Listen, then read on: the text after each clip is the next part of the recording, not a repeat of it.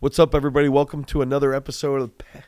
What's up, everybody? Welcome to another episode of the Masters of Sport podcast. Here with my two-time world champion, co-author of the year, Earl Kunkel, Sports Performance Bible and Parabolic Periodization. Earl, how are you doing? I'm doing well.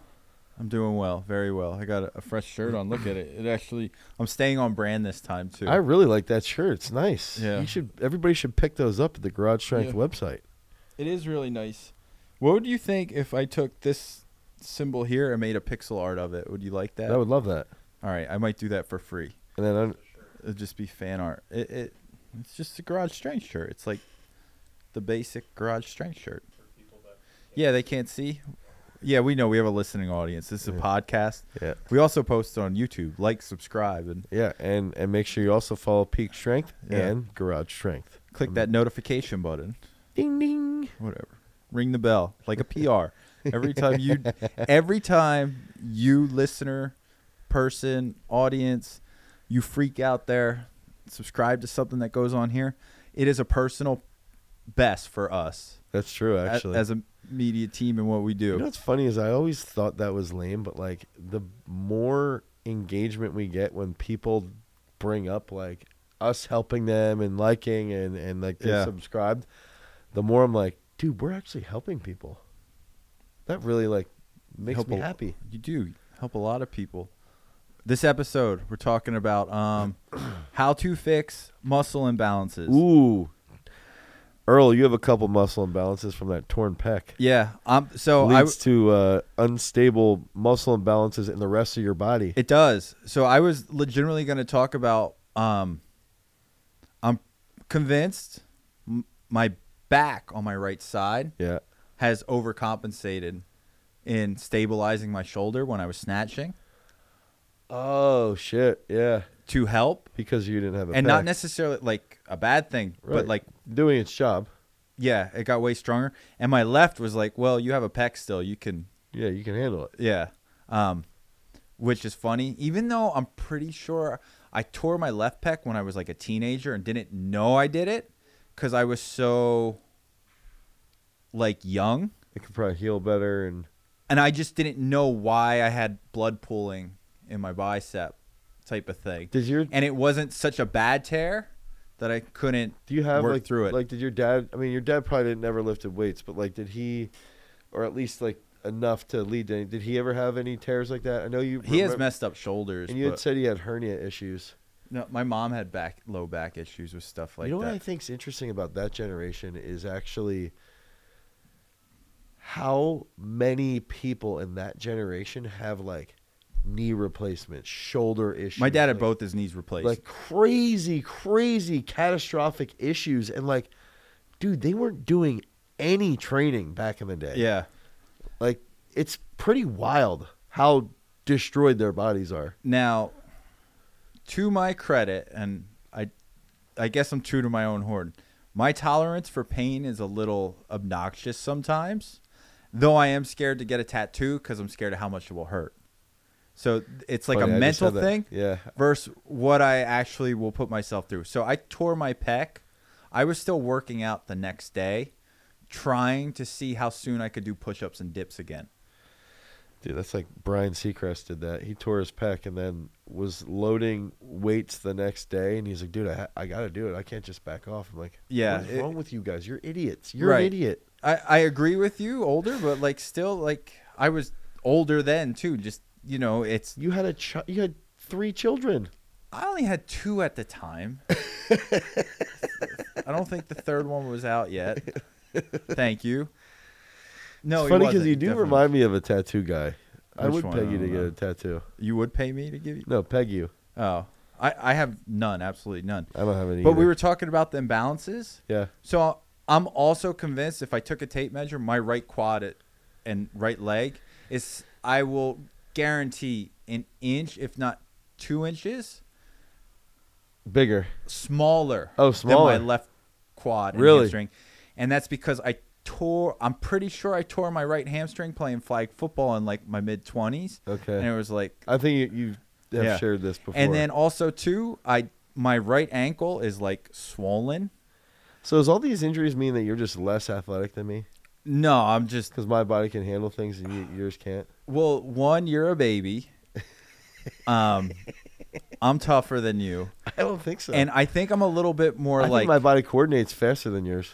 Crazier than you. Can't even pick your knees up when you run. you like shuffle forward. But I still run faster than you. Probably right now. I don't. I don't know at my like my peak if you did.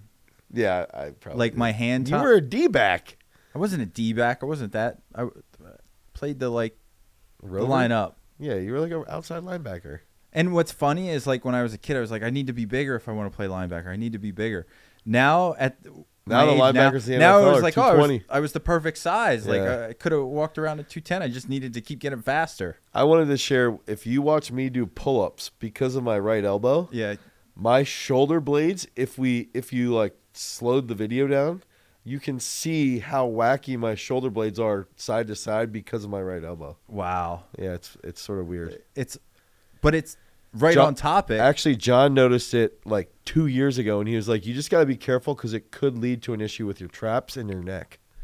yeah, So- but this is important because we are talking about imbalances. I don't really have a neck though.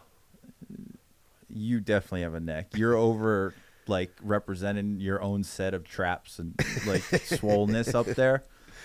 Definitely have a neck. Maybe like I love uh what is it? The dude from the Goonies, Dane.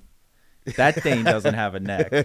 like like, Uh, like- what was that guy's name? Uh, Sloth. Sloth. Yeah. Yeah. All right. So Dane, programming. Yeah. How do we fix muscle imbalances? What's something we do? Like accessory movements. Is there absolute strength movements, dude? Is there some type of targeting we do?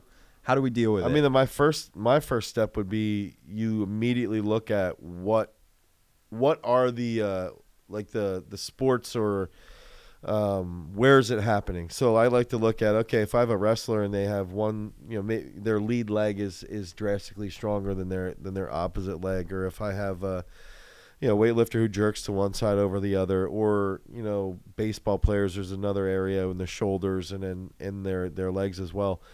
So that would be like the first step. The next step would be I like to use for technical coordination movements immediately no feet stuff.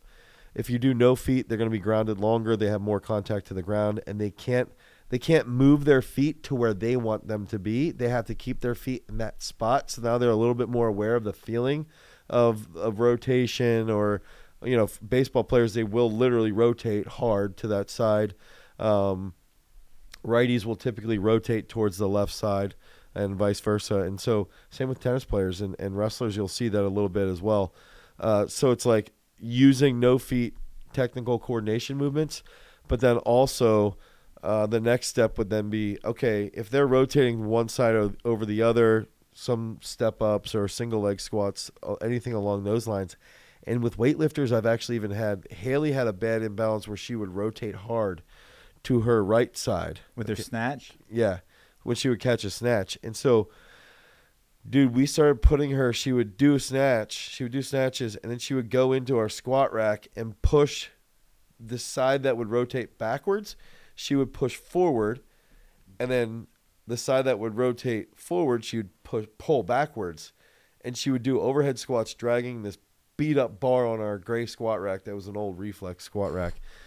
And that, like, literally got rid of her twisting within like six weeks. So what I'm hearing is you saw this imbalance Yeah. through movement is how you noticed it. Not necessarily going and measuring like is one leg bigger than the other. right. You saw something happening in a movement pattern to diagnose an imbalance. Yeah, because I, I think measuring, yeah, uh, I'm, I'm not going to say you shouldn't measure leg length. That has benefit for sure. But in a in a setting like ours where it's 30 kids in the door and you got to give everybody, you know, good attention, you have to analyze movement over spending time measuring things. And if I'm going to measure, I'm going to measure by doing single leg jumps or double leg jumps and watching if they start to veer to the one side. Uh, you know, and single leg jumps, if we would do single leg bounds and their left leg is, you know, a meter and a half further than their right leg, well now I'm seeing there's there's a there's a struggle to uh, create or to handle the ground reaction forces that they're creating or that they're that they're generating when they ground. Um, so, you know, I even I'll a real easy test. Go stand on a staircase and do single leg bounds on your left leg and then do single leg bounds on your right leg and count how many jumps to get to the top. Like it's very simple and it and and you can sort of see you can even see when you do a drop off of a box and then react which side they favor, where do they land Yeah. on the box. And so that gives you real it telegraphs where those imbalances are. So what happens if I do the test of the single leg jumps and it takes me the same amount of jumps? Like, what's my next sort of algorithm to assess it? Like, what do I look for? like if I did single leg stair jumps, then I would do single leg bounds. All right. Yeah. So do you take same amount of jumps? It's like, all right, now we want to do bounce. So then we go distance, right? Yeah, How yeah. far they go. Yeah, and then I would go Is there any assessment going on of like speed and like what you would call like the eye test of ground time? Like, yeah, you want to see if they're plopping on one leg to, relative to the other. Okay. You know, and I, I did want to point out too is like that. That's a big one. eh, Like how well they react. Because then what you can do, and we actually just got this one of these vests that can actually show us like stride length right side to the left side. So that's going to help. Legend well. was telling me about that. That Yeah. seems like a It's cool. seems like a big thing from like the science aspect of backing up what works here. yeah. Yeah. You know, because we know what is done works here. It's just like Now it's it's the white measuring it- coat. yeah, it's the exactly. white coat academic stuff to say, yo, here, this is what you want. We can give this to you too. I even think it's as easy as watch. Tell somebody to do a single leg squat, and all you have to do is just don't say anything to them. Line up and do a single leg squat with your right leg. Line up and do a single leg squat with your left leg. Where were their feet relative to the pad? You know, one leg's going to be about three to four inches shorter than the other leg, and that immediately can tell you it's either an ankle or a tightness in the hip. And so, just using that, we can accomplish a lot. Pull ups people when they're struggling in a pull-up will start to favor their strong side and really lean to that strong side So you see the head tilt go on type Yeah. of thing. Like bench press a lot of these old heads used to tell tell guys like when you're when we were growing up it was you know if your right side starts to fail look at your right side and it'll go up and i remember telling my dad that a guy told me that at bodyworks and my dad's like that's like the dumbest thing you could do because now you're twisting your head you're changing what your support upper back is doing you know it lengthens one side relative to the other Yeah. so now that's actually going to lead to more muscular imbalances. So like you can use, you know, so don't use that cue, but you can use what happens with the bar when they're benching, uh, what happens with the squat bar when they take a bar off the rack, um, and then use dumbbells. Pause right. in the hole and they got to pause there. What happens? So the next thing I wanted to ask you, so imbalances, like you think one side's stronger than the other, one side's bigger than the Which other. Which is also normal, by the way. We Yeah. also have to recognize that that's okay. It should be that way. Everybody has one side that's stronger than the other, and that's how we exist.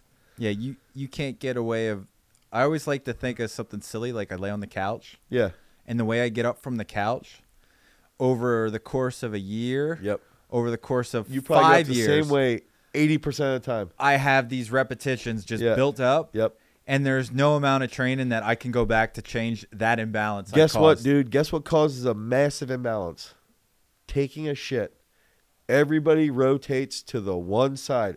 Everybody who's right-handed is rotating to their left side to wipe with their right hand. Yeah. Same way if you do it left-handed, and that causes imbalances in the left hip. Them, my left hip gets a little bit shorter. That's how life is. Like Yeah. That's okay. Just gonna exist. I, I feel Earl's like, gonna go home and he's gonna have a, Yeah, a use pitch my left hand now. he's gonna all right. Every two wipes on my right, I gotta have two wipes on my left. You've already done this. That's why you thought of the pitch counter. You, you actually thought this through. That's funny. Look at me, guys. now I know and why my granddad would pee outside without his hands. he just put his hands on his hips. All right, back on task, so Trevor doesn't get mad at us. Talk about uh, bodybuilding. yeah, because I always feel like that's you know dumbbells like muscle size even in the sport of bodybuilding which is symmetry. like yeah they look Yeah. for that stuff how do you utilize bodybuilding in the parabolic garage strength like accessory movements to target these imbalances Earl, didn't you know that hypertrophy drain, hypertrophy training is not really good for sports performance, and you shouldn't do it. Well they don't have olympic athletes under them that are told to train this? the people who say No, that, uh, yeah. Do they? d does one of these influencers have an Olympic athlete who they say not to do this that does it? And anyone who's in CrossFit who says they don't do bodybuilding is a liar. Oh, because they all say that though. they- I mean, they all do it. all right, you do compound movements for 30 reps. Like, come on. Yeah. Th- Well, There's that's an like- element of bodybuilding Gymnastic coaches will say, "Well, we we don't want to train you like a bodybuilder." I was thinking I was telling Jason this. The one strength coach was talking to me. He's like, and then the coaches will say, "All right, go do five sets of fifteen like handstand push-ups," and he's like. Yeah. "That's bodybuilding. What are you talking about?" Just because it's not with a dumbbell or weights Right. does not mean it hits sort of that paradigm or that rep range that is bodybuilding, if you will. So this would be my answer for that uh, with the dumbbells. Why would we ignore a sport, bodybuilding, where one of the major judgment components is symmetry? Okay, so that's the first thing. Symmetry is one of their major factors that they judge on. So their whole purpose of training is to make sure they're structurally balanced, you know, side to side. But then also, we know that hypertrophy training, we know how bigger muscles can create greater power output if they're trained properly over a long time frame. We also know that hypertrophy occurs in things outside of just high reps. We know that it happens from uh, mechanical tension. We know that it happens from uh, load. We know that, it, which is part of mechanical tension. We know how it occurs multiple different ways: myofibrillar hypertrophy, sarcoplasmic hypertrophy. What's the one with the the joints, Uh, the cartilage? Yeah, yeah, like literally just um, Not the cartilage, your Yeah, ligaments. l- l- it's like car- cartilage, like It's some word I can't pronounce. it's and it's hypertrophy of your joints basically Yeah. to support your muscular uh, uh your muscular structure. But so for me, it's like if if we can do movements like let's just say we're trying to fix a, a muscular imbalance and we're doing a no feet power snatch, that's gonna help. And then we're gonna do single leg squat with their weak leg first. And then when we're doing that, then let's say they have uh, really bad back issues. So we're going to do single leg squat with their weak leg first. Then we're going to do uh, maybe like some type of hollow rock to try and get them to flex their uh, lumbar or yeah to flex their lumbar spine a little bit more. Then what I would like to do is then look at what bodybuilding exercise can also alleviate uh, that that issue and create more symmetry in the body. Because if they're more symmetrical, I'm not saying they're going to get rid of it, but if the closer we can get to that symmetry, now their body, you know, if their left leg when they with their stride length, let's say their left leg is 90% on the stride length of the right leg. Well, if we can get that left leg to be 97% of the right leg, That's a win. that's a huge win. We're overcoming the wiping of the butt. We're overcoming the wiping of the butt and guess what we're taking less strides per 100 meters or whatever the race is that we're or whatever the football field that we're on whatever it is so but we can achieve that by using bodybuilding movements and by even taking things like a lot of these guys that that have symmetry issues genetically or from uh, predisposed sports you know guys that are growing up that have a great genetic build. Someone like sam if he had never got like let's say he got into throwing but he got into bodybuilding instead of throwing in college he would have a, a, a symmetry issue because of all the reps from throwing so the way that, that bodybuilders might alleviate that is that they'll do you know a set of some type of squat or whatever it is leg press leg extension leg curl.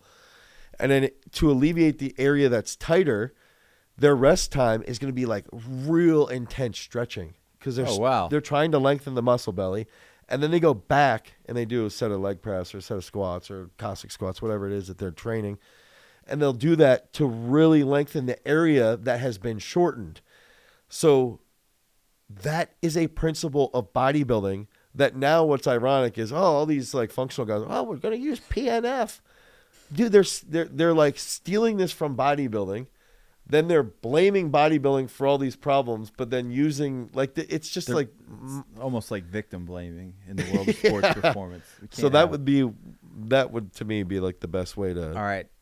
To Last thing I want to talk about before we move on to the audience questions: Yeah. unilateral movements. yeah Well, Why do we use them in this case when we're dealing with sym- asymmetries, symmetries? You know, trying to make up that percentage in the stride length. Okay, so will. so I'll use myself as a really good example.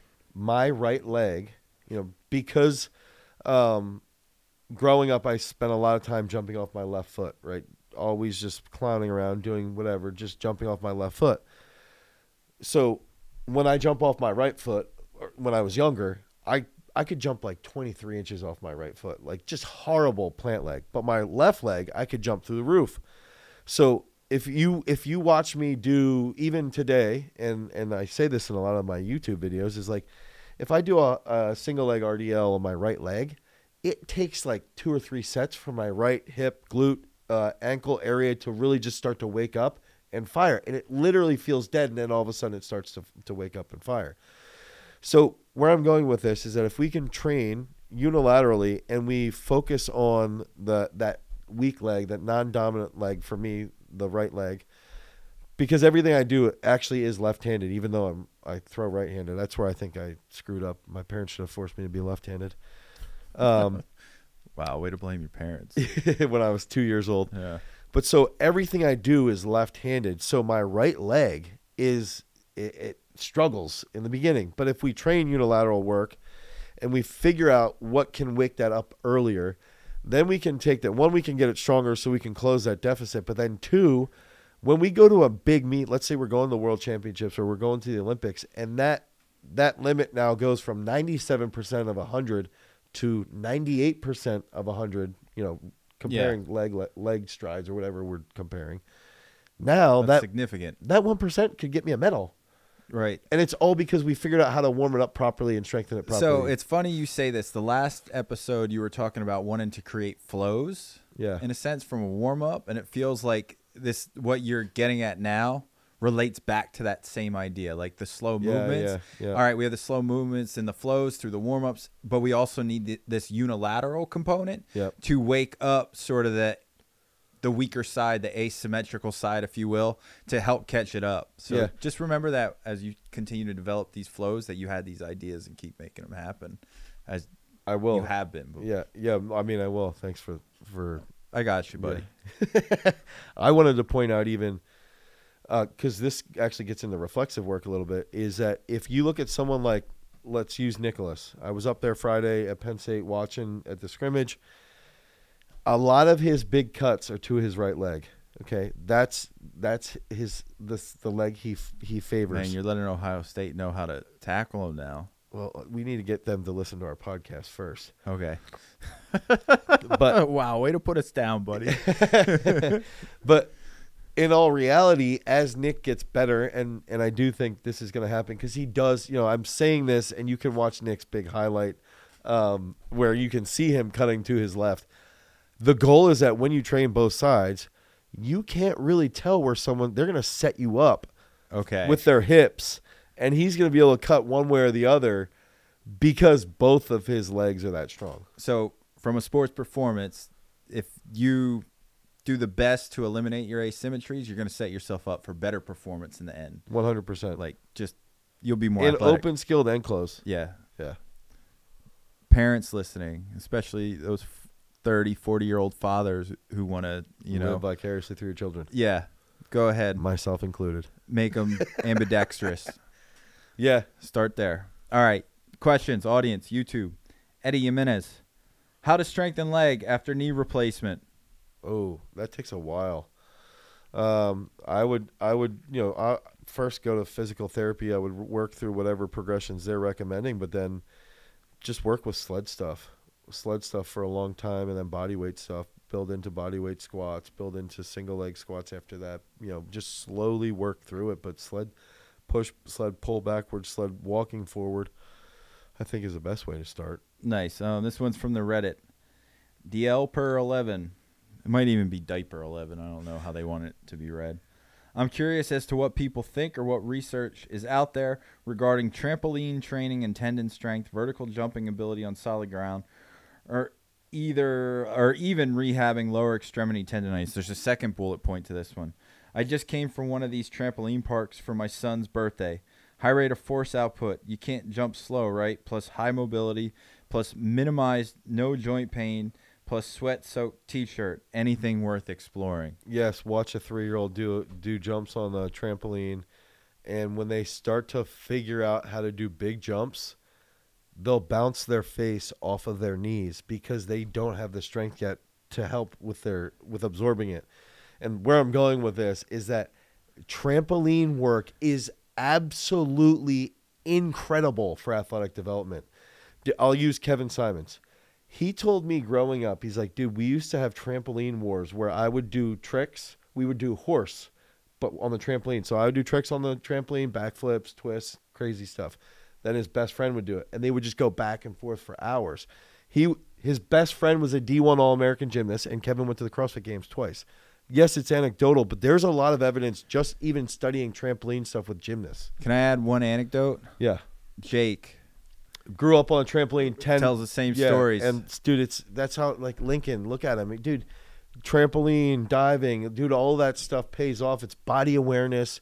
It's he's absolutely right with that statement, um, and you can actually see it, dude. Sanderson is if you saw him doing backflips, it, it's like unbelievable. And the jumping style of Lincoln is like straight power.